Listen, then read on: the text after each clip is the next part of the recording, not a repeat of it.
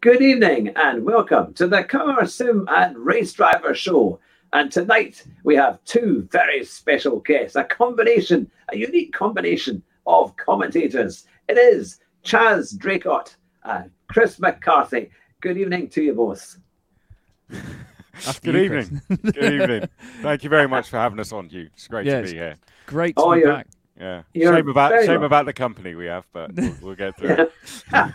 She's not that bad. You know, yes, we've got live gaming in the background. Oh, it's, it's fantastic, isn't it? We're seeing all this live media working all at once. Now, you've both been on the show previously. Um, Chaz, you were on earlier on in the year. Um, Yes. And Chris, you were on, I think it was about April, May time. Was it? It was a bit, a bit earlier on in the year Yeah. than you were on.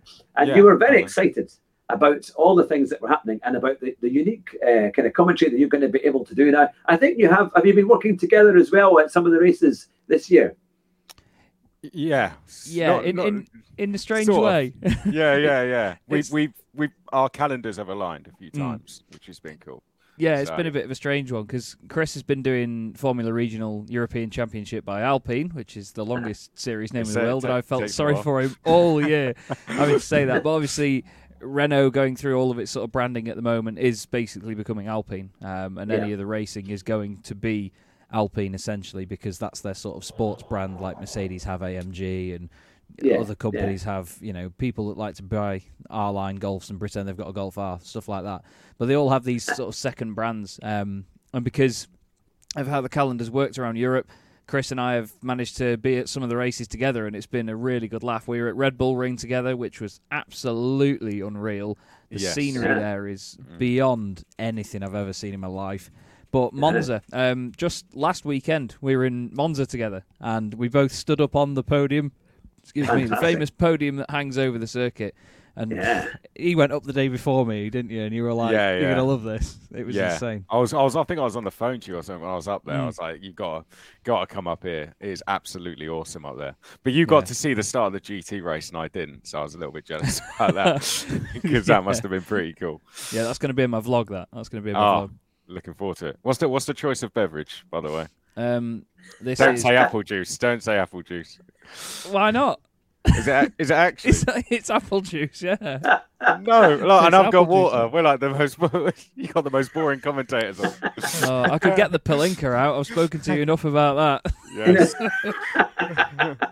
No, that's fantastic. So, where did it all begin this year? Because obviously, with coming out of COVID, everything was restricted, and, and it was kind of it was difficult to get to. Well, a lot of races still didn't uh, either start on time, didn't they, or they only started having spectators um, on track uh, later on in the year. So, what was the first big event of the year that you were able to get to? Mine was Nogaro in France, Clio Cup Europe. Um, I hadn't even commentated in the UK um, this year up to that point, and it was at the start of April. So it was when things after Christmas. It was sort of we're on the downhill again of things getting stricter and stricter because the cases were rising, and I was, to be fair, very oblivious to what you needed to travel and so on. Had possibly the worst trip of my life. Um, I had the wrong type of COVID test to begin with, so I got turned away from my first flight. And I was Oh, flying no. to Pau Airport, which is in the south of France. And it's a very small airport. I think they only have six flights a day. So they have three Yeah. either in or out in the morning. Then they close the airport in the middle of the day. And then they open it again for the evening, where they have the three flights that either come in or go out.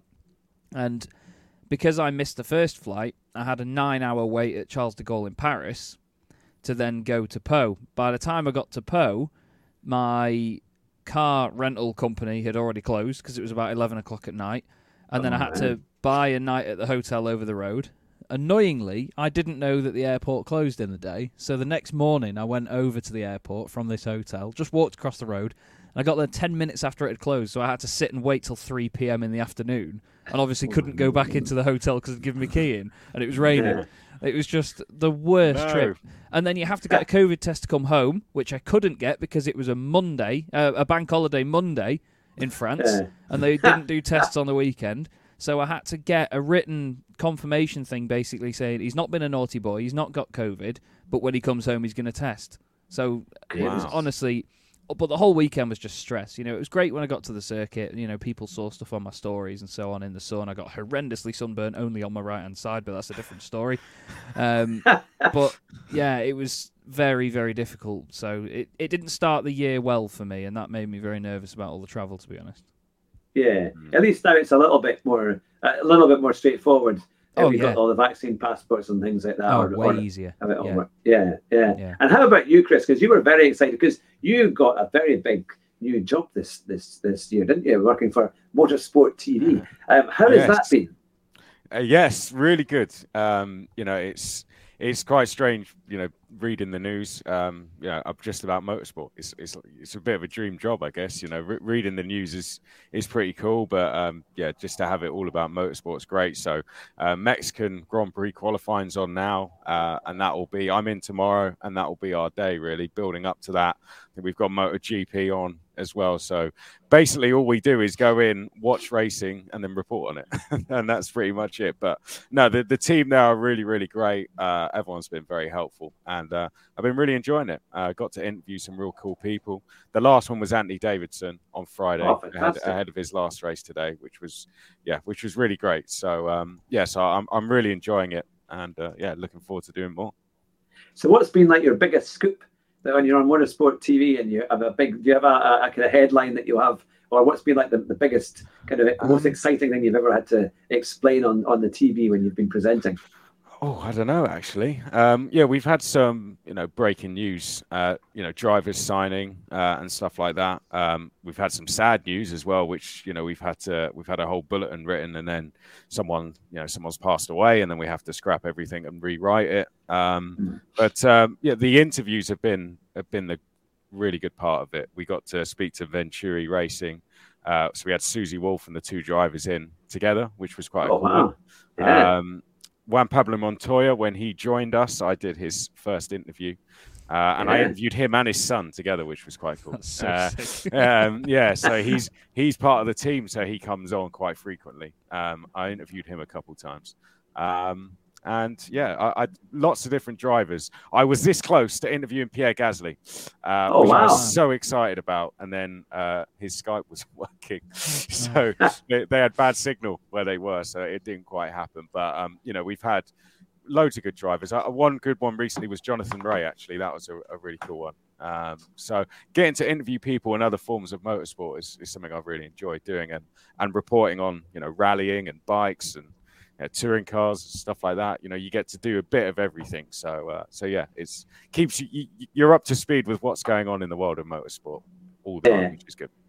That's really good. And is it quite a big difference having interview, you know, interviewing somebody in the studio and then getting used to doing it on Zoom or however you do it online? Um, does it does it bring the nerves up a little bit when Um, when you're sitting right next to them? We've only ever had a few uh, in the studio. Um, Yeah. We've not really, because of COVID, we haven't really had many people come in. Uh, we Yeah. tend to interview people from the tracks. So on a Thursday, Yeah, when they're doing press conferences, that's when we tend to interview them.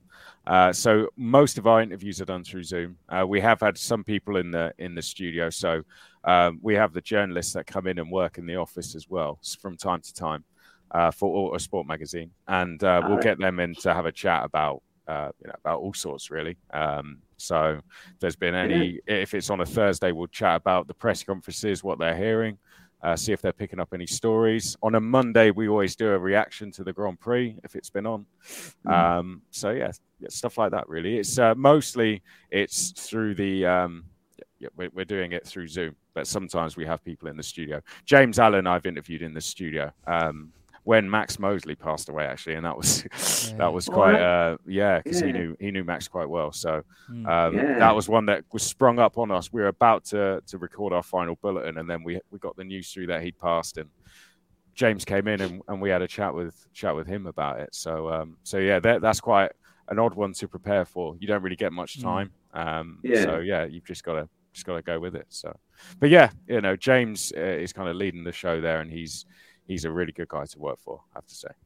yeah. Oh, fantastic. Now, Chaz, what has been uh, because obviously you you're you're flying. You told us about your disastrous flight going to the south of France, um, but I've seen you do lots of different. Uh, or covering lots of different types of races. What's been some of the highlights uh, of, of your year this year as you've been because um, you've been obviously you've been to Monza, but you've been to some other rather glamorous tracks too. Yeah, it, it's hard really because this is my second year doing real world commentary. I've, i I have to refer to it as real world commentary because I started in sim racing and now I do this. Mm. You know, I I don't yeah. separate the two. It's all commentary. I treat it yeah. all with the same sort of a- a- approach. But I'd say I've I've been awestruck by a lot of places I've been. Austria is unbelievable. Like I, I my vlog about that came out today actually because oh, nice. um, I was I was I think I saw enough, the link about that. Yeah, yeah. I, I was lucky enough to spend me me and Chris had the weekend in uh, in Spielberg, which is just oh, the wow. most beautiful beautiful place I've ever been. I used to maintain that Iceland was the most amazing place I've been, which not many people have been. Austria blew it out of the water. It was insanely yeah. pretty the people all, are all great as well. Um, and to be fair, the track is just the most stunning place. It really is the most stunning place. So I'd say in terms of location, that's definitely my favourite.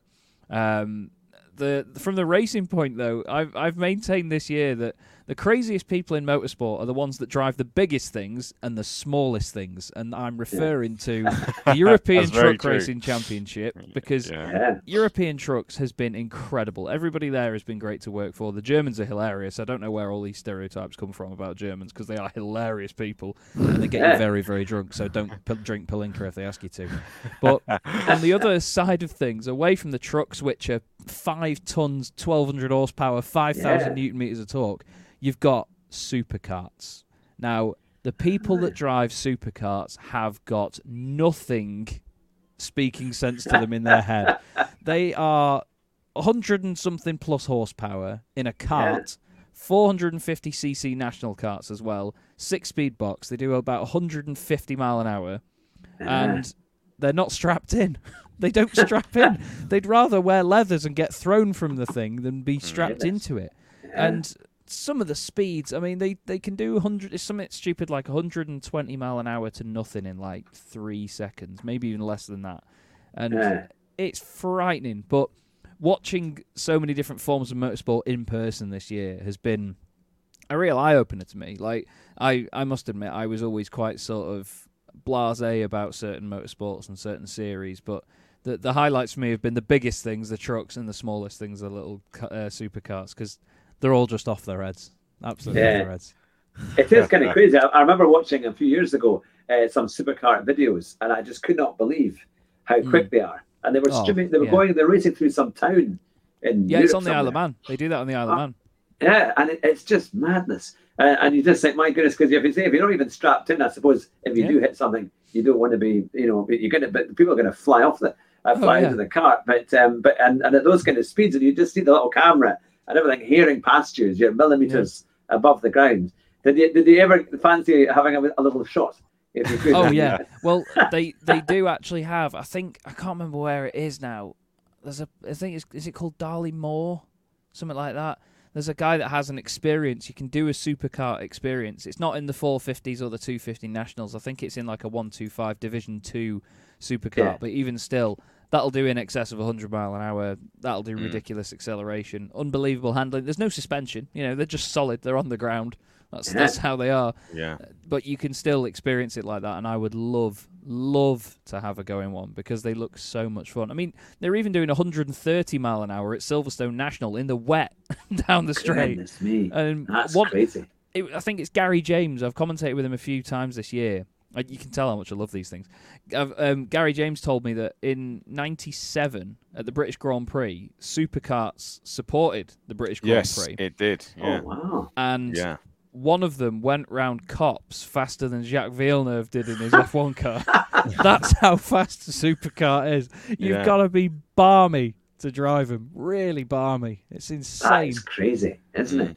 Mm. And then on the other extreme, these huge trucks. Oh. I, I remember years ago watching uh, that the truck racing, and you know, like Murray Walker would, would commentate on it, or you'd get the older the older commentators doing it, and it just seemed crazy because they just dig up the track, whether it Oh, was yeah. in Donington or whatever, or Brands Hatch or somewhere, and you just think, goodness me, there's been nothing left of the track by the time they're finished. Um, it's Well- quite a, it's it's quite funny actually because in 2017 they had to resurface Le Mans because they tore the They track ripped up. it up. Yeah. they yeah. ripped it up the Bugatti circuit, and then they were there Oh, again no. this year in the wet, Yeah. and they're just oh.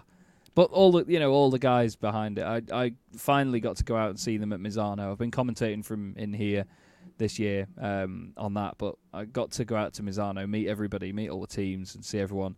Got blind drunk on the Sunday night because Norbert Kiss won the championship, and they they're all a mm. Hungarian team from Révész Racing. Yeah. And they had Hungarian Palinka, which is, yeah, it's a drink not many people have heard of, and for good reason. It Well, was you over asked, 18. didn't you? We Yeah. asked in Monza. You asked. Yeah. You asked the guy behind the bar. Yeah, I he did didn't say- have it. He knew what it was though. He Yeah. knew what it was. Because there was two guys. It was the Van Amersfoort guys. He was it next door. surprised. He was like, "How did? How, how do you know what yeah, that he's is?" He was "You- like, you know what "Palinka." Palinka is? Yeah, because there was there was two to Van shake your Amersfoort. after that. It, it was when the Van Amersfoort guys were next to us and they were going nuts at the guy because he'd run out of limoncello or something. And I was like, "Oh, that's a Yeah. shame. Limoncello's nice." And I looked at him and went, "You got any Palinka instead?" And he was like, "How do you know about that?" it's like it's some hidden secret or something. But oh, it's ruthless, ruthless. Yeah. Well, it certainly sounds. I'm going to say anyone watching this who's who's wanting to become a commentator is going to be seriously looking at this very glamorous lifestyle of all these big parties after the after the races. It sounds like uh, great fun, and uh, Oh, it it is. sounds like you're partying away like James Hunt uh, Oh, yeah. used to do back in the old, in the old days. I'm going to say But, this in uh, earshot a bit. I'm not quite womanizing like James Hunt did. Yeah. Yeah, I I, was going to say you, you. you never quite voice. introduced. You didn't quite introduce Beth, did you? Everyone Yeah. just Yeah. thought- would think, Beth, give us, give us a wave. who's that? There you go. there. Yeah, we've got a live gamer there in the background playing Rocket League. It's good gonna see you, Beth. But, Looks like um, you're in the fanciest internet cafe, maybe. yeah. yeah. Isn't it really? Yeah. It's like, yeah, I'm I'm not going to say what it's a combination of, but it's internet cafe combined with another sort of establishment. Oh, yes. You know, turn, No, it's good. turn, turn, turn the lights red, and there you go. Oh, Ah, there there you you go. go. Look at that. Yeah, that, no, it is really.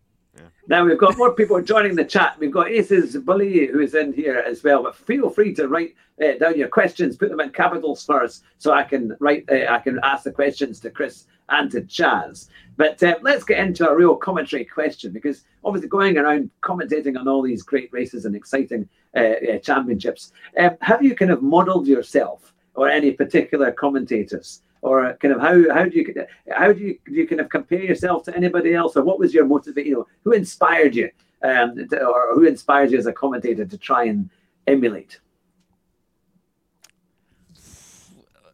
I'll let you go first, Jess. Charlie Cox. Charlie Cox. He yeah, yeah. used to race motorbikes in Australia, I believe, and then he took on racing in the UK. He came over to do the British Touring Car Championship. There's famous footage of him rolling his Mondeo, or even a Ford Granada, I think it might have been, multiple times into the last chicane at Thruxton. And it's Murray Goodness. Walker commentating on him at the time. And they have that famous shot where they're looking at the chicane, the cars are coming towards them, and this Granada, with, with all door, all four doors flying off it, just rolls through shot.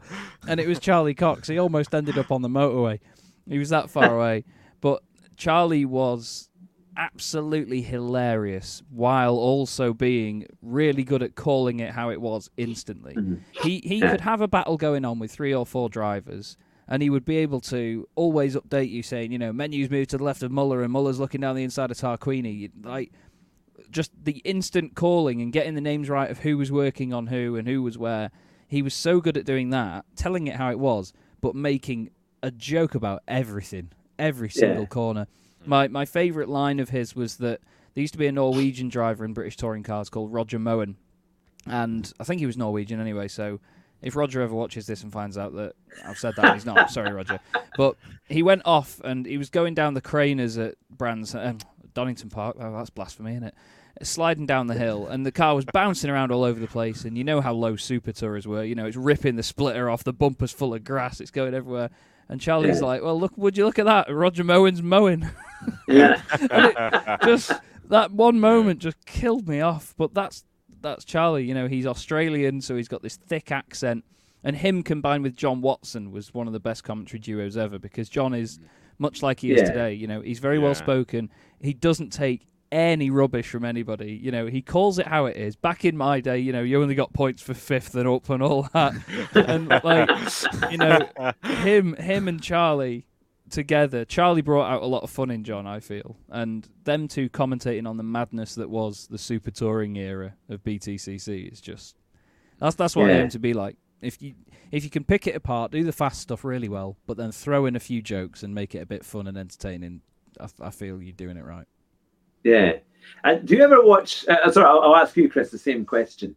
Uh, who who did who is who did you try and emulate, or who inspires you in commentary?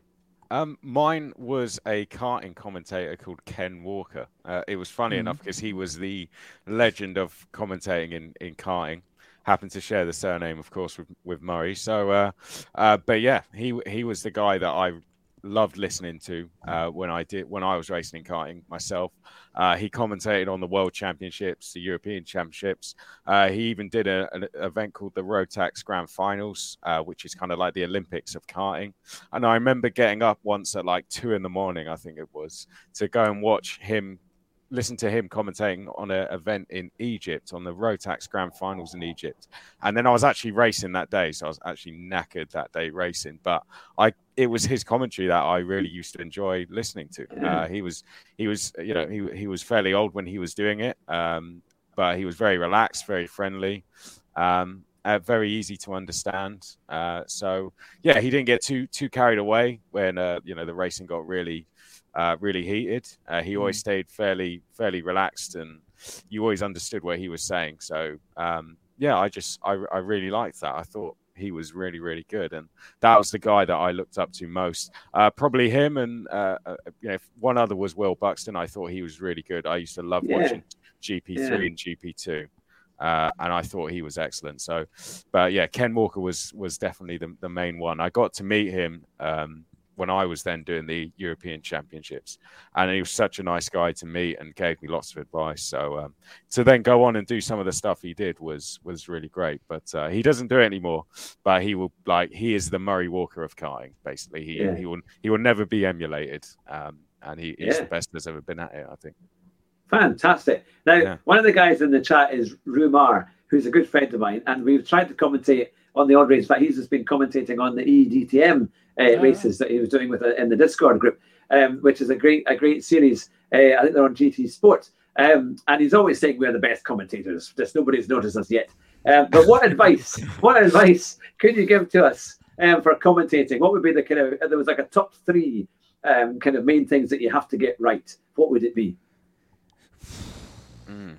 I'd say try not to try not to overflex your vocabulary because a lot of commentators I know, I mean, you know, I, as much as I talk about him and go on about him, you know, David Addison has got such a great vocabulary that he uses, but he will come mm. up with these words really, really well, and he will just, you know, just such amazing vocabulary, but he will use it with ease. You know, he won't sort of stumble over himself trying to squeeze more interesting words into things. Yeah. He will just do it. And I think that a lot of people, if they do try and use more complicated words or try, even when you try and come out with a joke, you know, I I often maybe put too many jokes in some of my commentaries, and sometimes I still find now that I will, in in finding it funny, before I've even said it, I will still stumble over myself. So it's yeah. it's all about yeah, making yeah. sure that if you are going to use something that's out of the ordinary for commentary, you know, there's a lot of phrases and things, words that we use day in day out. We know them by now. Um, I, I, would just say try not to overcomplicate things. Is definitely yeah. Mm. how about you, Chris? Um, I'd say first of all, uh, yeah, practice. It's great. There's no harm in practicing. Uh, I was showing Chaz that I'm currently practicing on Winter Olympic stuff, um, and it's not something that I only the only people I've shown is Chaz couple other people, and and then I've sent it to the Olympics. So practice on stuff. When I first started, I commentated on karting that I filmed myself, mm-hmm. uh, so I didn't do it live, uh, and it was great to do that just just to get get my feet under the table at it and mm. see if I was any good at it. Um, you know, get feedback as well, and really don't be afraid about getting it. Um, my dad always is very honest with me, so he he watches it and tries to not watch it. As my dad just as a normal viewer and if there's something that he thinks you know would bother people he, he'd tell me. Uh, and then just mm. just kind of know the series uh, and enjoy it i think you know. If you uh you know if you've done your research a bit that really comes across Um, you don't have to throw it all in, as Chaz will probably say himself. You know, Yeah. you can do all of this stuff, and you probably will never. If you had ten pages, you probably only use half of that, half a page. Um, Yeah. So, uh, but in a red flag situation like I had at Monza, twenty minute red flag, you're on your Mm. own. That's when it comes in really handy. Uh, but enjoy it. If you enjoy it, the viewers enjoy it. Um, Yeah. And you know, if you're having good fun, if you've listened to to Chaz, for example, on Clio Cup Europe, it's, it's pretty funny to listen to at times. So, uh, you know, you can tell he's enjoying it, and the same with the trucks. So, if you're really enjoy, I love the Formula Regional Series, so that probably comes across. So, yeah, Yeah. I'd say tho- those are kind of the main things. Main things. The main me. things. Yeah. Fantastic. I'll I'll definitely back up the point on research as well. Um, Yeah. I've I've worked with a number of commentators where you know I'm not not naming names because you know everyone has their own style, um, but Yeah. where people have come to me with like binders full of research and Mm. pages and pages of stuff, and they plaster them all over the place. But then, in the heat of the moment, you can't look away long enough to be, oh, where did they finish in this year in this championship and so on. Yeah. Just- yeah. I what I tend to do is I will get championship standings. I, I convert it all to my own little spreadsheet. So I've got the name of the driver, who they're driving for, whatever, their points, how many wins, podiums, top fives, things like that. Because you can just reference them, bang, straight across, know how many. And even Yeah. if you only reference that at the end of a race, you know, so and so finishes third, that's his fifth podium this season. Things like Yeah. that. You know, it's it's having like the information is mega to have, but it's how you present it to yourself so you can reference it without breaking your flow. And I think Yeah. that's the main thing as a commentator because a, a lot of people you can tell sometimes when they're distracted by something or whether they're looking for something and suddenly Mhm. there's this stuttering and they stop. Um, Yeah. So it's like Chris said, you know, don't overload yourself with information. It's good to have it when you need it, Yeah. but don't feel like you have to cram 10 pages of research into it. You know, if you're just saying, Yeah. oh, so and so leads from so and so and so and so, you're not going to say so and so who was the 2015 Formula Renault 2.0 champion and did this, this, this in Yeah.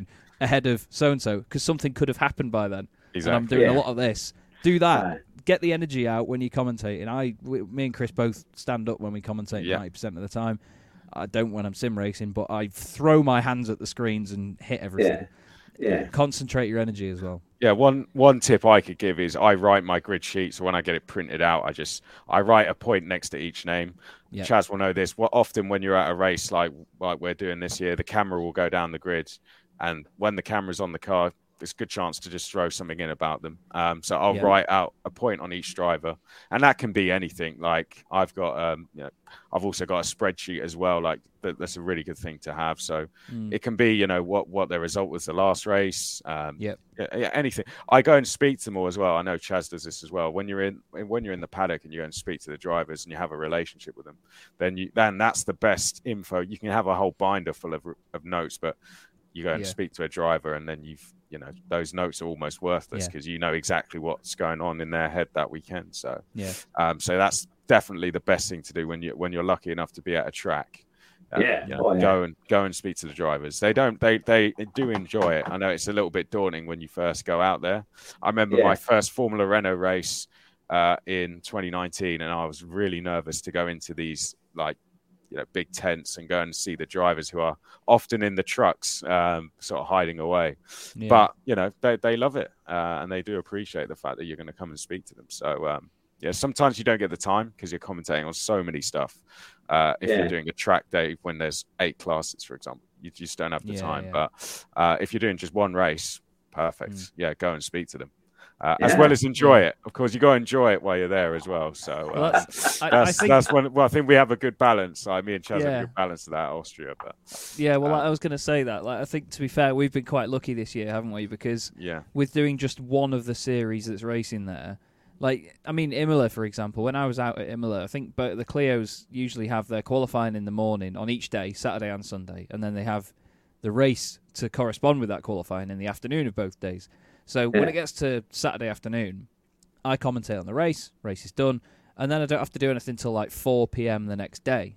So I can Yeah. just go to the circuit, enjoy the racing, enjoy what's on. You know, just watch it, just be a spectator. Go, go and enjoy that.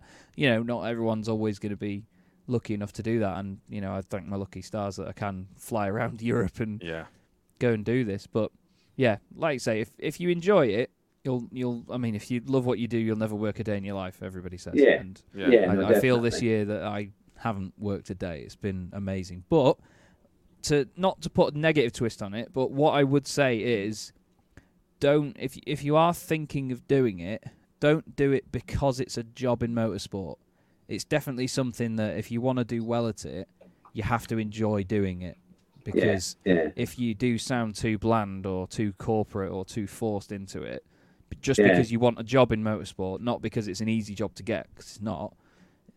That's not the right reason to do it. I don't think. Yeah, you've got to be quite inspired, isn't it? Quite Yeah, inspired to sure. do that kind of work, um, Yeah. so you can take an audience with you Mhm, uh, on that. I, I always remember, I think it was 1992, uh, the French Grand Prix, um, and it was BBC that was covering it. And uh, they were, it was it was a wet race, and it was so wet they had to stop the race, and there was lots of problems um, with the, the cameras and or the the the, um, the viewing, and and, and uh, in terms of like the, the connections kept dropping, so you couldn't see Murray Walker, you couldn't see the race, but you could hear Murray Walker and James Hunt in the background. Um, and of course, for about ten or fifteen minutes, there was no uh, uh, pictures at all. And so Murray was told, "Oh, this we've we've lost pictures," so he had to keep Oh, wow. everything going. And in the meantime, he decided to make a race of it, even though there really wasn't much of one. And he said, Alesi is closing down on Mansell, and it's uh, this is unbelievable in the Ferrari. And you you'll just have to believe me as I'm as I'm commentating here. You know, he kind of he made this great story, and then when they when, they, when the pictures finally came back, he was nowhere near. He was miles away. Was like- so they were kind of thought he'd obviously just tried to make a bit of a story uh, and encourage people to keep listening while the pictures were away. Um, Yeah, yeah. But uh, but he did have a wonderful way of doing it, and I always remember like the the, the Mansell Senna commentary um, at uh, at uh, Monaco in 92. 1992. That was Yeah. incredible. I remember watching that live, and that was just unbelievable. Mm. Mm. And Yeah. uh, and then when it was Hill who crashed at Monza in '96, uh, just when he could have won the championship, he could have settled the title, and he spun under one of the bridges um, and all of that. So I mean, it was, but he had some great quotes. I mean, I think it was this one that when he introduced Monza. I think it was either 1991, and you had Murray Walker, and, and you had the kind of the, the rise of the clouds, you know, in the morning time. It looked, looked amazing, and he said, "This is, uh, you know, the history of Monza is is is to- totally unique." Um, and was it um, uh, yeah, Formula One uh, history literally oozes from the tarmac. Mm. Uh, he had all these great lines. Yeah. So have you, have you found that you've got particularly a line that you think people might recognise you with? Oh, I, I don't, don't- think so. No. I don't think I do. Not yet. Not yet. I, d- I don't No. think so. I don't have on- a starting line or anything like that. I just No. go with whatever feels feels natural. To be honest, uh, Yeah. that's, so yeah. eventually they'll come.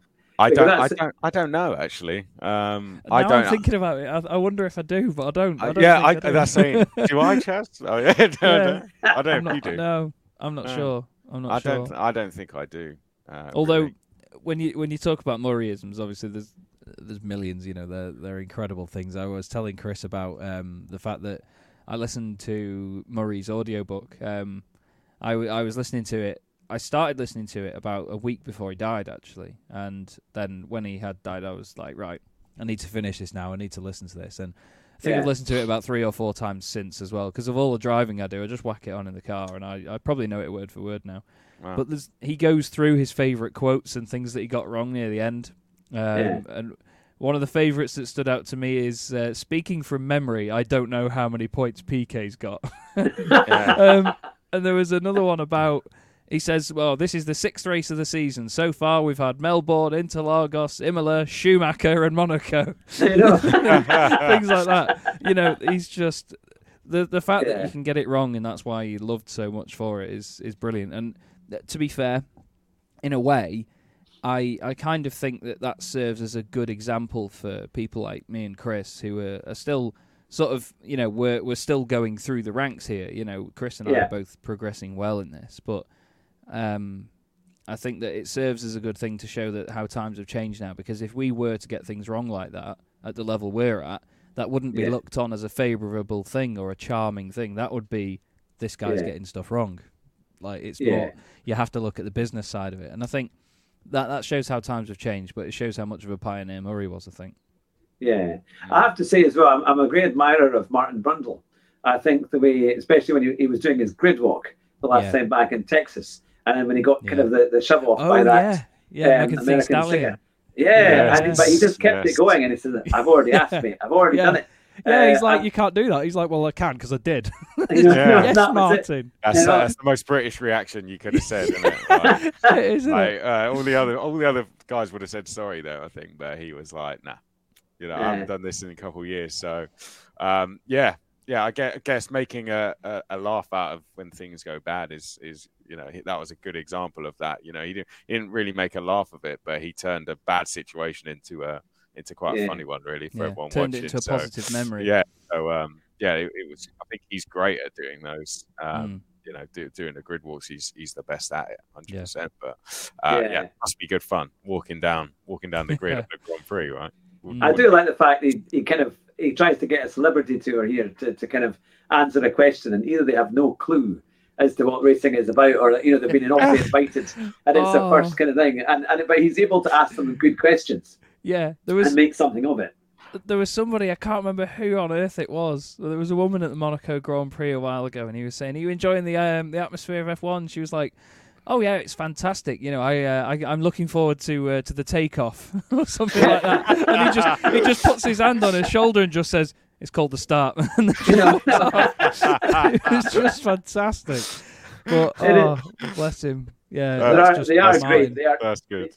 He is able to deal with those situations so well, and I think it, it's kind of it's, it's huge encyclopedia of knowledge as well in racing. Oh, um, yeah. When he makes it something. So the two of them, to be fair, um, with David Croft, I think do quite a good job. Um, um, on on on F1, so yeah, it's always I think it's, it's come to quite a good degree. I, I did like when it was Martin Brundle and David Coulthard. I think when they were at the Yes. BBC for that year or two, that was a great um, a great combination. I think they were they were both very very good.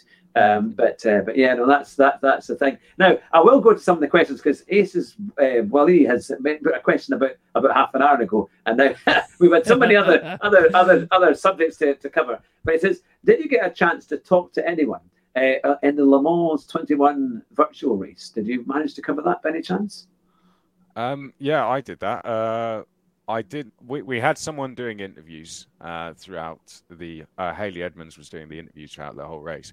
Uh, we had some great guests on that, I have to say. But um, you know, the the team that sort of did the commentary was was really good team to work with. Um, it was basically the World Endurance team. So Martin Haven, uh, Ben Constanduros, uh, Allan McNish, um, and then myself and, and Lewis McGlade. So yeah, it was a really really cool team. Um, amazing setup that they had there as well. And I, I think all the professional, from what I heard, the professional drivers were more nervous than the esports drivers. Um, Really? so Yeah. some of them said that that's the most nervous they've ever been before a race. Um, because I think it might have been Jenson Button, but he was like sat in his living room or something, and he's like, "I'm usually in a strapped in in the car, and and you know, you're, you're like wired into the car. Then uh, you can't hear Mm. anything except for the engine. Um, but in that, you know, he might have been able to hear the kids next door or something like that. You know, Yeah. Yeah, so he's like, he, he, he just said it was just he couldn't get focused, um, and for, for that reason he was so nervous. Um, so, so yeah, I think it was him. I might be misquoting, but but yeah, it, it- that I, I know in general the professional drivers got more uh, more nervous, which was which was quite which was quite interesting. I think. Yeah, and have you ever because obviously you go to these championships, you you, you fly away at the end of the weekend and fly back home, and I always heard, heard some quite interesting stories from journalists who, um, when they went to the airport after a race, they would end up meeting some really rather nice surprise guests, or you know some of the drivers that might just happen to be there. Have you ever kind of met some kind of famous drivers along the way, um, and maybe had a had a chance to have a little chat with them? Uh, I, I saw Adam Morgan in a services once. I think that's about it. Um, I, I'm trying to think actually. I've I've seen a couple of the Clio drivers um, on the Monday at, um, at at the airport and so on. There was actually a funny moment where I was getting on an escalator in what airport was I in? What flipping airport? Oh, I was in Vienna, Vienna airport. I was Oh, getting yeah. on an escalator, and Chris will know the Italian sound guy that did Austria that did not speak any English whatsoever, didn't even try to speak any English. oh we yes. had a we had a night. He was a really happy, lovely bloke, but like he did not speak a word of English, didn't understand a word of it either, and we had a nightmare communicating with him the whole time. Um, and he, he just smiled and stuck his thumb up at everything we said, and we were like, "No, no, not No. good. like, no, no." Like the sound was getting broadcast out live while we were stood around chatting, and he was like, "We were like, no, Yeah. no, not good." Yeah, But I- Yeah. I bumped into him in the airport at the bottom of this escalator, and I was like, "Oh, hey, it's you," and he was just sort of like, like Yeah. didn't know what to do. But then, as I got onto the escalator, the guy behind me was saying, "Come on, come on, stop talking and get on with it." And I was like, "All right." Turned round and it was it was Tarek from Renault, and he was like, "Come on, Chaz, get on with it, mate, Uh, get on with it." yeah, And I was- yeah. so you see like a load of the staff and drivers and um, and everybody in the airport the day after, but I, I can't think of a time when I've seen sort of like a, a celebrity style driver as such, really.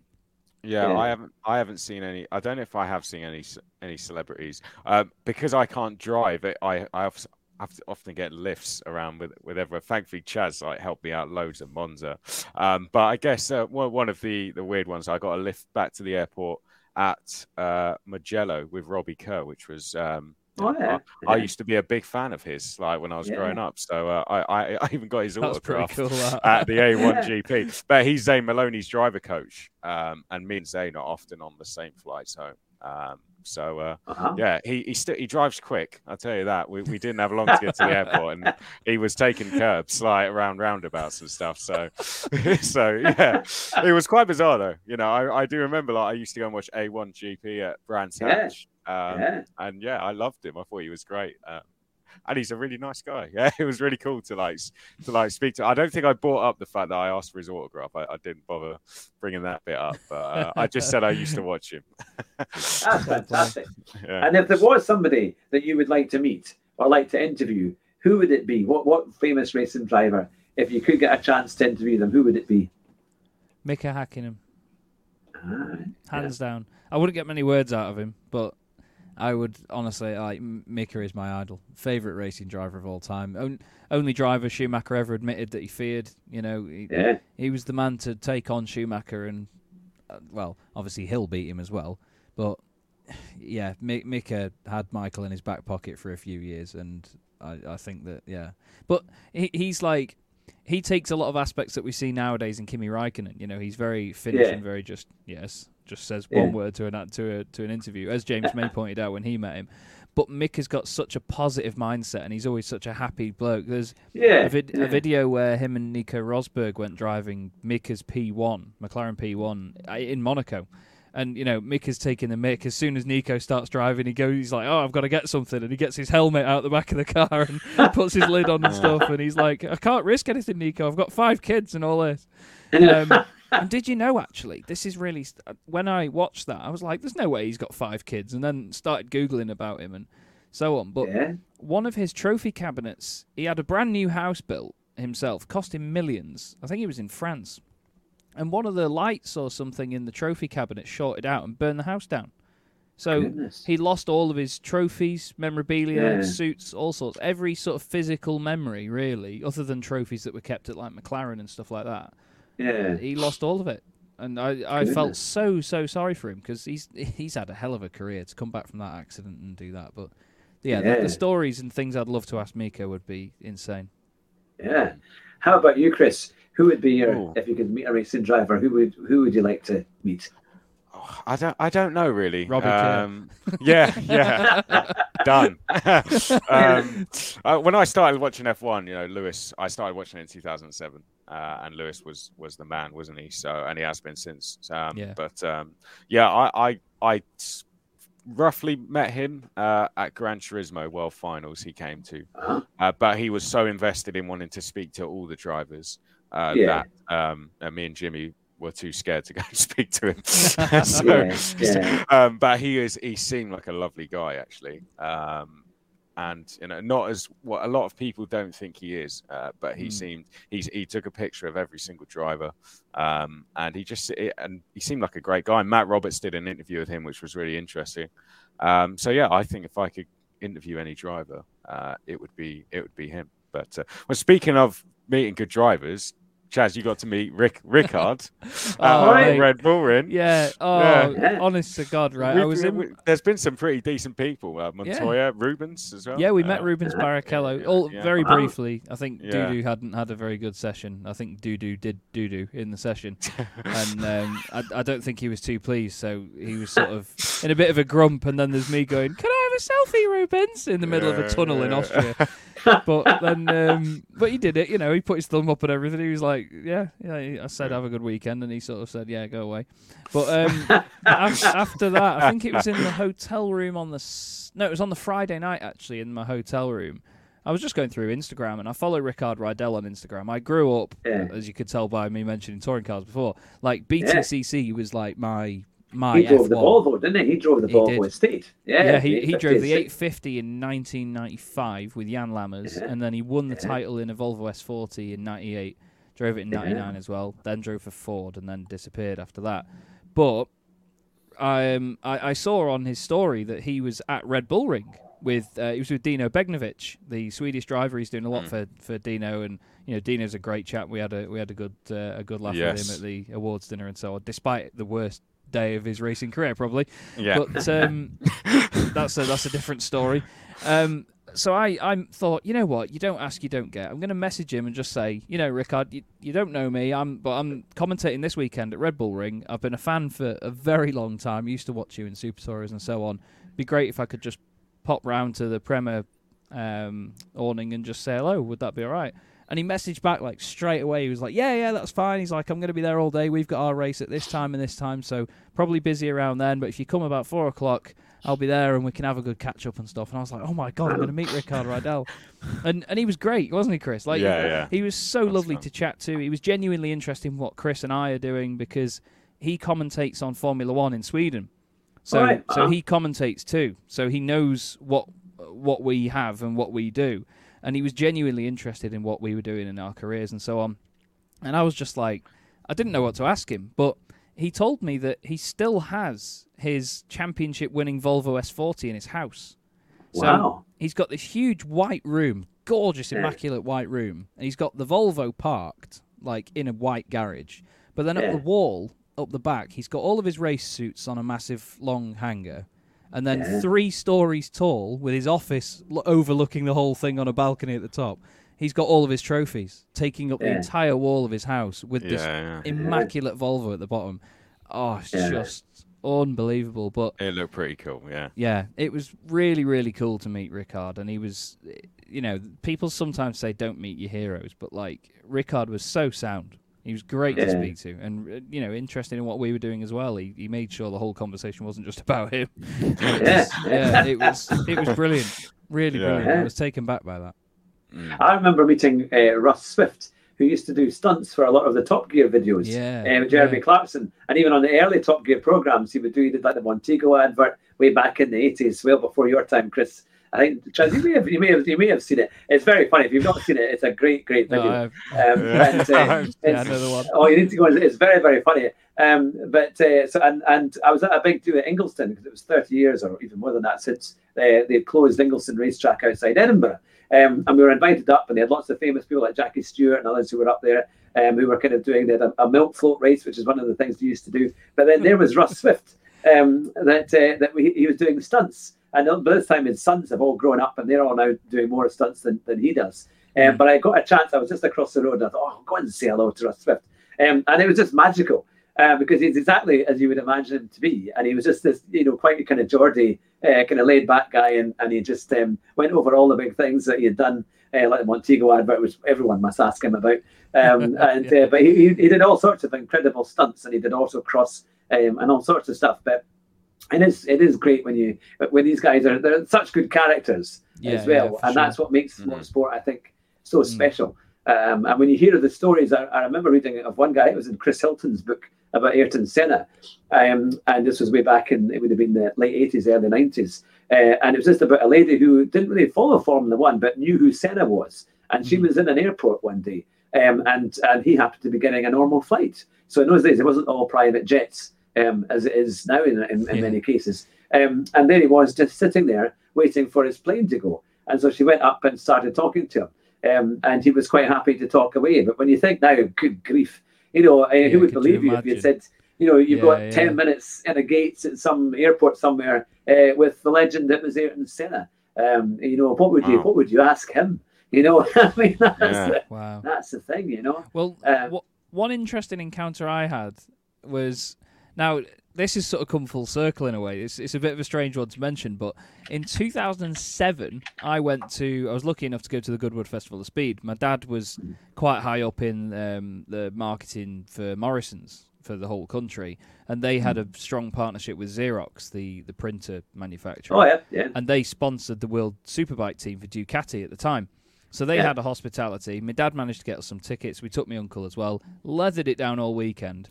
But I was really getting big into my supercars at the time. So they had this. Yeah. We were at turn one, so they came straight towards us at Goodwood and then turned right Oh, just right, past us. Yeah, it was beautiful. Yeah. Um, and we were up on a little balcony, so we were like overlooking it. And this bloke came and stood next to me, and I was only 15 at the time. So I was stood there going, "Oh, it's a Jaguar XKR. It's got a 4.2 liter V8, you know, this much power and so on. Oh, it's Bugatti Veyron. It's got this size engine, that much power, and all that." And I was like telling my brother about this, but this bloke was stood next to me at the time, and then this guy started talking to me for a bit, and we were chatting for about half an hour. And then my dad comes out and says, "Oh, he's, he, sorry, he's disturbing you." And Then this bloke turns around and he's like, "No, no, no worries, old boy. You know, it's it's all good. It's all fun and games. You know, the boy knows a lot." And then my dad goes, "Oh my god, I'm so sorry. I didn't realize who you were. It's an absolute pleasure." And I was stood there Yeah. going, "Who's this bloke?" it turns out, turns out it was Derek Bell. oh so wow! I was just Yeah. like, "What? really?" Oh, But now I commentate on Sports 2000 in the UK, the club of which he is the chairman. mm. So Wow, they've got their awards dinner in January, which somehow I've managed to end up hosting. and I'm wondering whether Derek's going to be there and I can be. Do you remember that little idiot that you spoke to at Goodwood in 2007? And it'll be like, here he is. Look at him now. He's got fat and he's got a beard. Look at him. But, yeah. I had I had a kind of si- similar experience in terms of speaking to someone you didn't really know it was it was them. Mine was with John Watson actually. Yeah. Uh, yeah. oh, it was you, at, you it was this. it was it was at Paul Ricard. It was my first flyaway. Similar to Chaz, I couldn't do the first Formula Regional. They they didn't let me to the first three rounds because it was at F1. Um, I know you had a similar experience with with Mm. Clio's, Yeah. But Paul Paul Ricard as Ricard well. was the first. yeah, Paul Ricard was our first one we got to go to. I went to see the commentary box, and um, there was someone in there, kind of on the computer, um, and I just started speaking to him. I, I, I didn't. I recognised his voice. I didn't know who it was. Didn't know his name though, and I and uh, just spoke to him and like, asking him random questions and yeah. The fact I didn't mention anything, I don't know. I, I don't know if he was kind of just waiting for me to go, like, you know, yeah. And, uh, and then he, and then he left, and I was like, oh, that, that was quite cool. And then I think it was David Addison came in afterwards, and he was like, oh, you're speaking to John, John there. I was like, and then I kind of figured it out. I was like, John Watson. Like, and, then, and, and I, and then I didn't see him the rest of the weekend. I was like, oh no. Um, Bless him. we all we were talking about actually was COVID uh, and about traveling, and about how much of a, we were talking about how much of a pain it was. Um, you met John Watson and had 10 minutes with him. What do you speak about? COVID. Yeah, because he was saying, "Oh, this has been a nightmare, isn't it? Getting out here." I was like, "Oh, don't stop!" Like you know, and we just we just you know, moaned about COVID for ten minutes, and then he, and then he left. Oh, yeah. Um, so yeah, I, I hope I get to meet him again because I actually Then you can see you winning the I race wanna- from the last. I want to say hello- I want to say hello properly this time. You know, uh, you know. So, um, but yeah, I've I've made mistakes like that before. I, I interviewed Will Stevens and got his team wrong. Uh, he was in F he was in F one at the time, and it Oh, was wow. at the au- it was at the Autosport show in front of an audience as well. So uh, that was embarrassing. I said he drove for Caterham and he drove for um, Marussia, was it? Yeah. Uh, then he signed to Caterham after, I think. So uh, There you go. so- Oh, so you're almost Pre- I, I was There reading go. the future. yeah. Exactly. Um, a bit of although- words. To- He was very fair- nice though. He was very nice. He didn't say anything. He sort of laughed a bit and then just carried on like like I'd said the right team. At, And I was um, like, I'm, I'm gonna I'm gonna expose this live on air, but Chris had a, his own little Murrayism at the uh, at the Alpine. did I Formula actually Regional. say? Did I actually Yeah. say say So- races, not rounds? No, no, it was the fact that you got it the other way around. So the line, Chris had done an amazing job at preparing beforehand, getting all these stats and everything ready. I still don't know how he remembered it all because he did a great presentation for the end of season awards for FRECA, um, and I somehow managed to get dragged along, and I was just sat in the corner with me. I had my Renault trophy and everything. I was sat in the corner like, oh, with my little cup of coke. But um, he was he was going through this presentation, and I think was it he- he'd won. Gregor Saucy had won seven out of the first eight races. Uh, Yeah, he'd won. season. I think he'd, yeah, he'd won seven races in the first eight rounds. Yeah. or something like Wow. that. Yeah. But Chris turned that into a true Murrayism and said he's won eight out of the first seven races. yeah. and I, I was sitting there and my drink in the background. I thought then I the- said rounds. You see, Yeah. uh, afterwards I was like, "Oh, that went perfect," and then you were like, Oh. "Wait, what was that about?" So it's, it's exactly the same as the But- Will Stevens one. But that's it's, it's moments like that though that you know it's it's still a humorous thing. Like yeah, yeah. no one else looked at that and went bad. Everyone looked at that and went, "That's funny." I like Yeah, that. But That's Yeah. that's the great thing about it, isn't it? If they can look at it and laugh, um, because it is it is a good and it is funny, and these things happen, uh, Yeah, but it yeah. makes it for a more memorable night as well. Because these things, you know, and, there's- and you want it to be enjoyable, so people hopefully, you know, they expect a few jokes and a few little slip ups Oh, here and there, or, or something to Oh, make yeah. them laugh along the Oh way. yeah, I had a That- I had a great one at an awards where um the the I say it was a great one. It was actually quite quite an awkward moment really, but um I I was given the wrong result um for for this championship.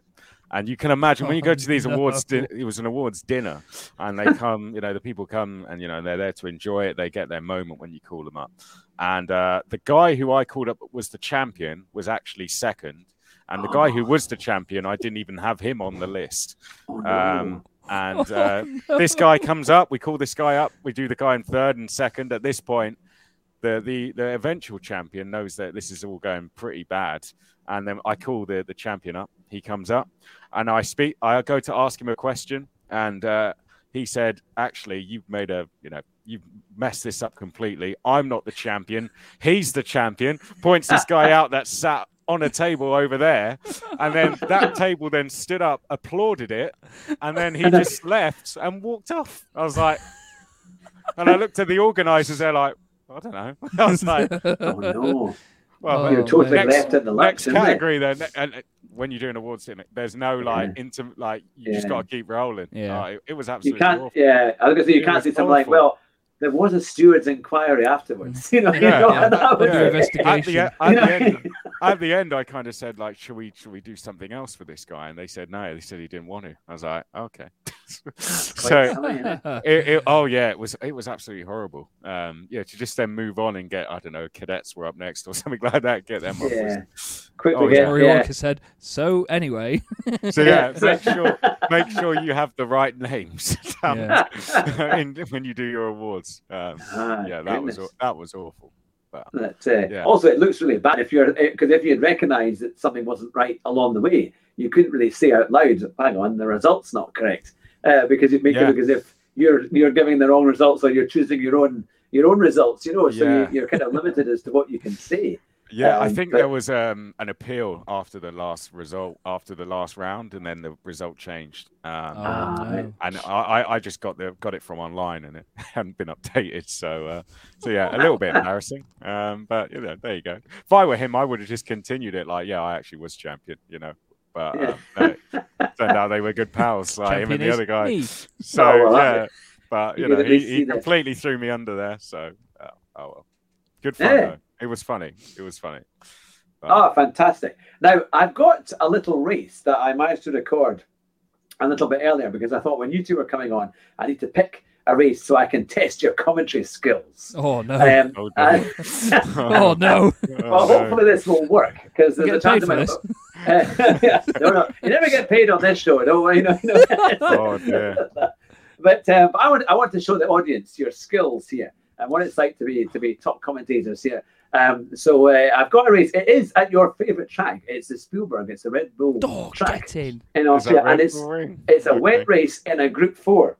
So give me two seconds. I will I will um, put on the, the Oh, video. no. This is the moment where I really quickly Google Red Bull Ring track map. Yeah, I tell you what, I have a story. Get always print your own one, right? Because Chaz, do you know um, uh, Antonio? Yeah, Yeah, yeah, yeah. No, I'm going to throw him under here completely, right? I was doing a race. I was doing a race at the Red Bull Ring. It was my first race abroad, International GT Open, right? And I printed off a track map. I had it in my bag, and then just before the race, Antonio said, "Here's a track map. I printed it off for you." Right. Oh no. He printed off the old one when Niki Lauda Oh, curve no. was at turn four or five. Obviously, now it's Oh. the first corner, and that whole race for an hour, I called that corner the, the wrong corner, Niki Lauda curve. And when I I- went when I went back to watch the race back and uh, like have a little listen into it, it did not go down well. Understandably, it was uh, awful. Awful.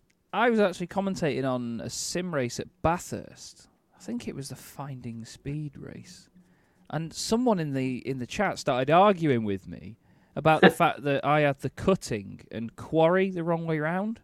But I was like, no, look, this is this is the track map I've got. Like this is this is how it is.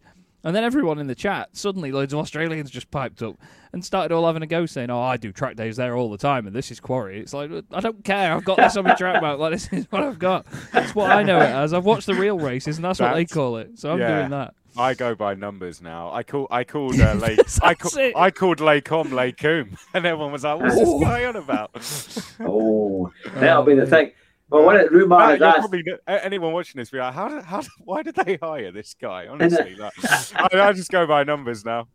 Easiest that's, that's the thing. Well, it only lasts about seven or eight minutes long. It's in the wet, which was a very rare combination for a Gran Turismo. Uh, but it was done a couple of months ago, Oh, and we're in yeah. the group four. So I start fifth, Jim but I won't tell you. Oh no! Look at that. Jim Yeah. Clark's at the back. Oh, sweet. Oh yes, yes, yeah. Well, that's always a, a good person to, to race Cruiser. against. Um, so I'll do this. I'll put it on the big screen as well, so everybody can see it. So here we go. I will be handing over to Right. Chris McCarthy and Chaz Draycott. Right, you lead, lad. What? Me? Yeah. Okay. right. Here we go then. Gran Turismo, Gran Turismo Sport, Red Bull Ring, Hugh Hattrick. What is that car? I don't, don't know what that That's- car is. That's Jazz. Subaru. The Subaru, Bucket something Bumblebee like- there from Hugh Hattrick, fifth place. We've got McCoy Estaclan on the front row with Broken Cornetto. That's the best username Yes. I've ever seen. And we're away already. And this looks like it's going to be the. This is actually the shorter loop of the Red Bull Ring. As he adjusts his track map. Yes. yeah. Remember where Niki Lauda curve is, okay? Yeah, it's up the hill. It's up the hill. We've got HB414 just behind Hugh on row three. Look at the conditions, though. The spray in the air, rife as these guys make their way up to Niki Lauda curve at the top. But to be fair, Chris, this is not going to be easy in these conditions here. Even Hugh having to go already. He's number 13, though, unlucky for some. Oh, yeah, there we go. And they cut that out actually in F3 and F2. You don't run that number. Anyway, anyway back to the race. Uh, Hugh Hattrick into, let's call that turn two. Yeah, Uh, yeah. Got a good gap behind at the moment, but uh, the king ahead, I think, is about to uh, execute someone ahead of him. In Poland. Hopefully it's not his wife. Hugh Hattrick with a gap behind, and up towards the final two corners we go. Then a little bit of defensive from the from the king ahead, but uh, looks like the top five are escaping. Quite interesting that the car in front's got yellow headlights as opposed to the Xenons that Hugh's running on. It's always run a little bit wide there. You want to be careful on painted surfaces and astroturf and all sorts when it's wet. The, the circuit itself is slippery enough. And look at that. Hugh gets a nice little cut back down the inside, moves into fourth place on the timing. It's all kicking off in the background. And there you see King NA gets a track limits penalty of a second as he's run wide into the final corner there. That's surely for the advantage he could have gained getting onto the straight there, Chris. There's more cars off in front. Broken Cornetto's outbroken himself. Yeah, the dreaded dreaded track penalties you get at the final two corners, mostly at the last corner here around the Red Bull Ring, as Oh. Broken Cornetto has. Oh, Oh. oh, oh, no! It's a shattered Cornetto. Oh no. Oh, no. That's not how you want him, is it? No. Um, no, Broken Cornetto has gone. He's Uh, defrosted. Right. yeah. Right now, now we're going to come up to Polar Machine is our next target. Guy behind's going to serve a penalty. Oh no! What have we got a half second penalty for? Half second penalty for, For painting that car yellow. yes. Polar Machine has one as well. All of this is going to play into the hands of McCoy. Haven't heard Yeah, of that indeed. of crisp. Uh, El- El- Elster- Esticlan. yeah, McCoy Estaclan at the front then, thinking this is far from Spanish weather. But what we've got right now is the legendary old battle Subaru versus Mitsubishi. Or, well, actually, it's not a broadcastable name, is what my mate calls them, but either way, it's bits of mm, tea, as you can imagine. Either way, Hugh closing right up now. They're break even on penalties at the moment. As long as they're half a second or more ahead of HB 414 behind them, then they'll be okay. Looks like Polar Machine's got a little bit deep into the right hander. I've realised by now with Hugh's progress, he's probably showing us this race because he wins it. But either way, third place at the moment. Still unlucky for some 13, doing a good job through Worth. He goes. Polar Machine a little bit out of shape, using all of the road though. And obviously here, Chris, in wet conditions, you've got to use different lines. Oh, the penalties are served now, so that's all out of the way and done with. And he's closing up more and more. But McCoy Esteclan's gone. McCoy Esteclan is off into the distance behind, and the penalties not having too Oh. much have an effect. Oh no, Polar Machine's gone wide, and Hugh Hattrick's gonna gonna come through and pick up another place. Lovely stuff up into second now. Only one car ahead of him. 1.1 seconds off his best time that time round, but still, he got an overtake done in the process. McCoy still way up in front.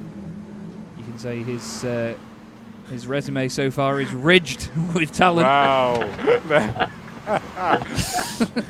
McCoy's going to have to throw this one off the road now to lose this race. Surely he's absolutely off into Oh. the distance. Did someone But else just go off? Uh, I don't, I don't know. We got plenty going. It wouldn't be Oh. an unusual thing to happen. It's Gran Turismo. Happens yeah, it's the very, time. it's very, very true. Very true. Right, up Yeah. to the final two corners we go then. And into the penultimate corner, brake slightly in the middle of the circuit. Don't want to brake too much on the racing line. Take that curb a little bit. Don't use too much runoff though. That's where the penalties can come. Here it's all about the exit. So early braking and round the final corner. Polar Machine about to fight back. I'd argue about the balance of performance with these cars. That wing on the Evo is much bigger than it is on the Impreza. Personal best for Hugh as he goes up the hill. He's not got his rain lights on though. I tell you what, Jonathan Palmer would absolutely have his pants down over that. To be fair, although there is actually there is actually one at the bottom of the car. I'll uh, I'll let you off there, Hugh. He's managed to uh, he's managed to run that one at least, but. Honestly, the amount of people I live in Crewe, so none of them know what headlights are around here when it goes dark. But um, Hugh Hattrick still holding on to second, although Polar Machine starting to put a little bit more pressure on there. He's not quite been given the cold shoulder yet, but he's certainly getting close. So, so difficult to hold your pace around here as they go out of Worth and then up over the crest down to Rindt. And apparently the last corner here is called Red, Mul- Red Bull Mobile, but let's hope it's not a mobile corner because if it changed every time you got to it, that'd be a bit of an inconvenience, wouldn't it? What's this one called? This of one's Rindt. This is Red Bull Red Bull Mobile. This one. Right, re- through, Red Redbow Mobile then. Uh, and Hugh Hattrick Ooh. with a gap to uh, McCoy ahead. This is we're commentating on Gran Turismo sometimes. At HB four one four. Get that out quickly in one sentence, Yeah, that's right? the thing. HB one four on King AD ninety two, and already they've gone by and crashed into the wall by the time I said it. Broken Cornetto still a bit further down the order. He's, dropped he's on got. Ban ahead of him. Yeah, hopefully well, he's not got a ban ahead of him in his Yeah. career. But um, either way, Cornetto looked good early on, but he's dropped down quite a lot. McCoy Esteclan still the race leader at the moment. And look at that purple sector Yes. from Hugh Hattrick at the start of this lap. Seems that unlucky 13 is not holding him back. Windscreen wipers absolutely going for it. Probably the fastest thing on the track right now.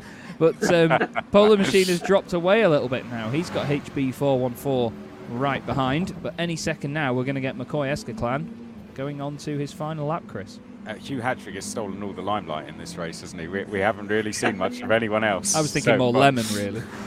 My great instinct skills.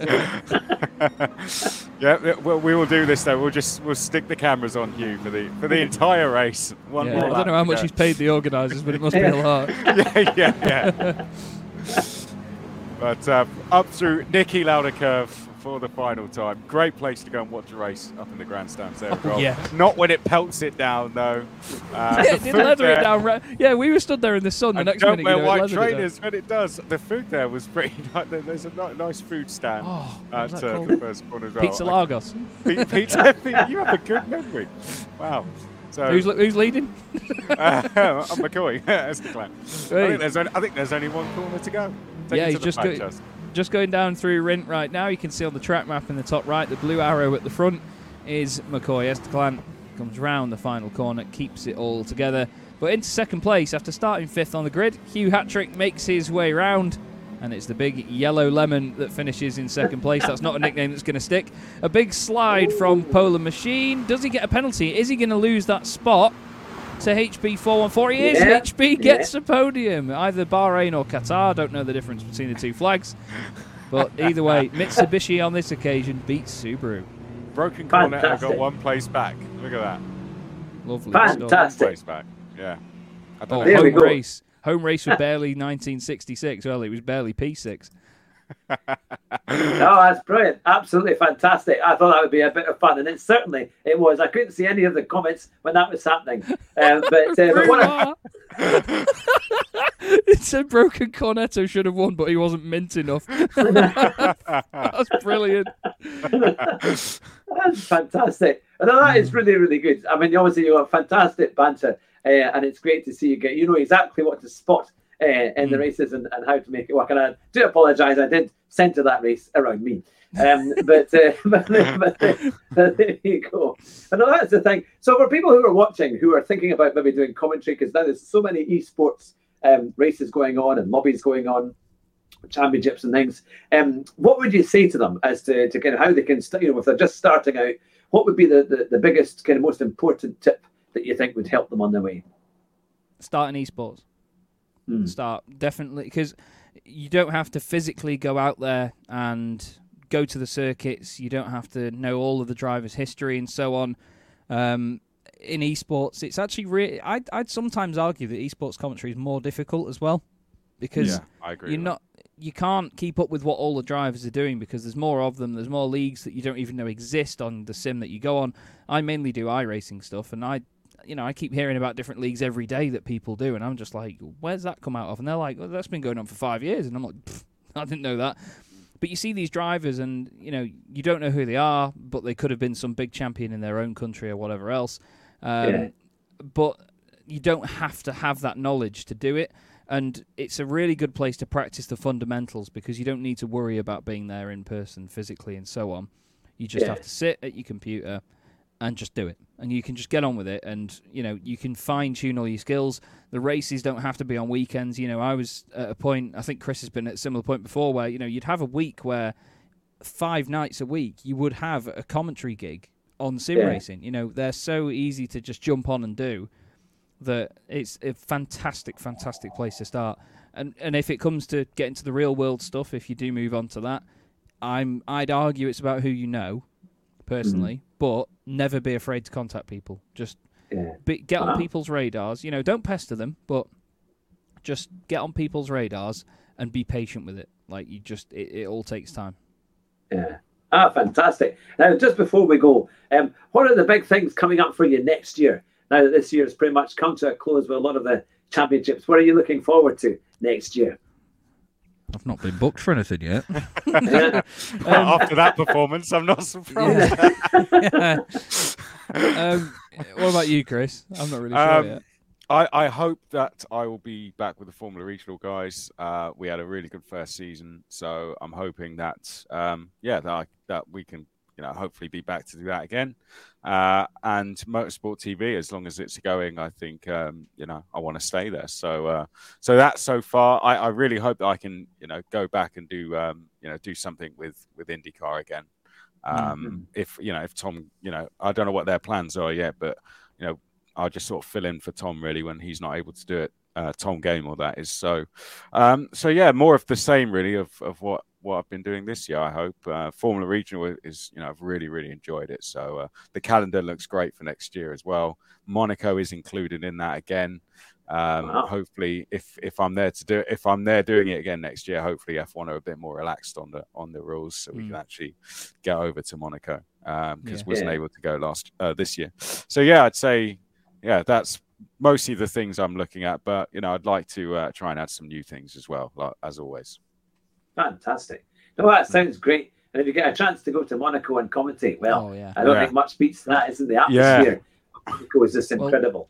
It would be awesome. Yeah, I mean, that, they put the cars quite far away for the feeder series. Mm. Um, I think oh yeah they have a proper drive don't they i saw a video about that. yeah. I think it's in a uh, what what is actually an indoor kart track. It's like an old car park, uh, two Right. stories high, and they just that's that's you. You're, you you but it takes uh, about you know it takes a good 10, 15 minutes to get down to the circuit. You're you really really far away. So anyone you Mm. speak to when you ask them about Monaco, if they race in Formula Regional F F3 F2 they they don't like they don't like doing it that much because Yeah. No. the starts are really early. You have to. Yeah. I mean, uh, we were on track at like half seven or half eight, uh, so you got to get to the track incredibly early um, Yeah. because getting down to the uh, everything it, everything gets pushed back by half an hour or so. Like engine warm up is half an hour before.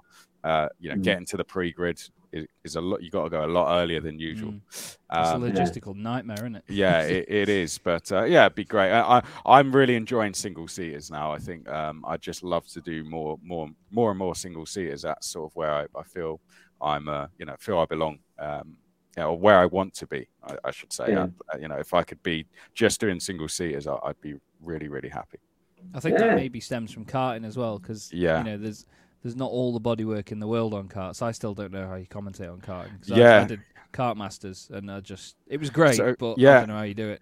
So kart, karting is, uh, I think it helped that I raced in it, but karting's a really good place to start. If I would recommend, that's a great Mm. place. I just went to a circuit that didn't had never had a commentator, and just Yeah. asked them if I could just jump on the PA system and do it. Uh, I mean, I did race there for five years, so it was a little bit easier for me to just walk in and say that. Um, but yeah, it's with, with karting, you have to know the body language of a driver, and with that, you'll Yeah. be able you'll be able to read if they're going to make a move, and I, I think that's a real good thing.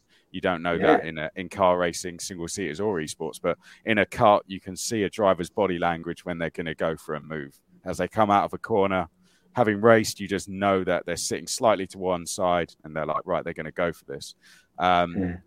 Telling the drivers apart is very difficult, but you've got to pick off height sometimes. Uh, Yeah, yeah. Crash helmets. Uh, the first championship I ever did, they all had the same liveries, same race suits on.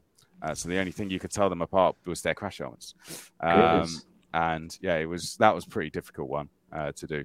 But yeah, that you got to pick up really little things. Some some drivers sit differently Mm. in the carts. That's how you tell them apart. Uh, you know, race boots, race gloves, anything like that. So uh, so yeah, it, but re- it is really good place to start. The guys at Alpha Mm. Live are really good to uh, Yeah, to work for. So Definitely. they're they're worth contacting if you want to start in it. Uh, and you don't mind taking on karting. Karting's very good. It's tough because there's a lot of races. You do up to 40 races in one day. Um, so it's, it's incredibly tough, but it Mm. teaches you. Uh, they're they're really fast races. So you do 40 race starts and 40 race finishes. So it's good practice. Mm. My goodness, that would certainly get you ready. And Yeah. uh, Yeah. trying to get getting to get all sorted out with that. Well, it's been an absolute pleasure to have the two of you back on the Car Seven Race Driver Show um, and seeing you uh, going into all the details of, of what it's been like to commentate in these spectacular places across the world. I mean, Monza sounds like an absolute dream. As you say, you're Yeah, on the on the podium looking Yeah. over. Um, you can just imagine what it must be like uh, when the when the tifosi are underneath the car and and for thousands and thousands of them along the start finish straight. Um, but no, you've had an amazing time, and, and uh, I'm sure everyone watching today uh, will be enthralled um, by what you've been saying, and also by your commentary on the race that we did earlier, which was very kind. I thought I'd spring that on you just in case you said no I before. I thought you know it would be a chance, but uh, I thought it'd be a bit of fun as well to, to kind of add to the add to the show. But no, it's been absolutely terrific um, to have you on the show. So please stay on the line um, as we as we close it for the moment. But to everyone watching, thank you very much. It's you've been watching the Car Sim and Race Driver Show with two legends of commentating. it is of course Chaz Draycott and Chris McCarthy. Take care, everyone. Drive fast and try not to crash. And if you do, you might just win the race at the first corner. Bye just now.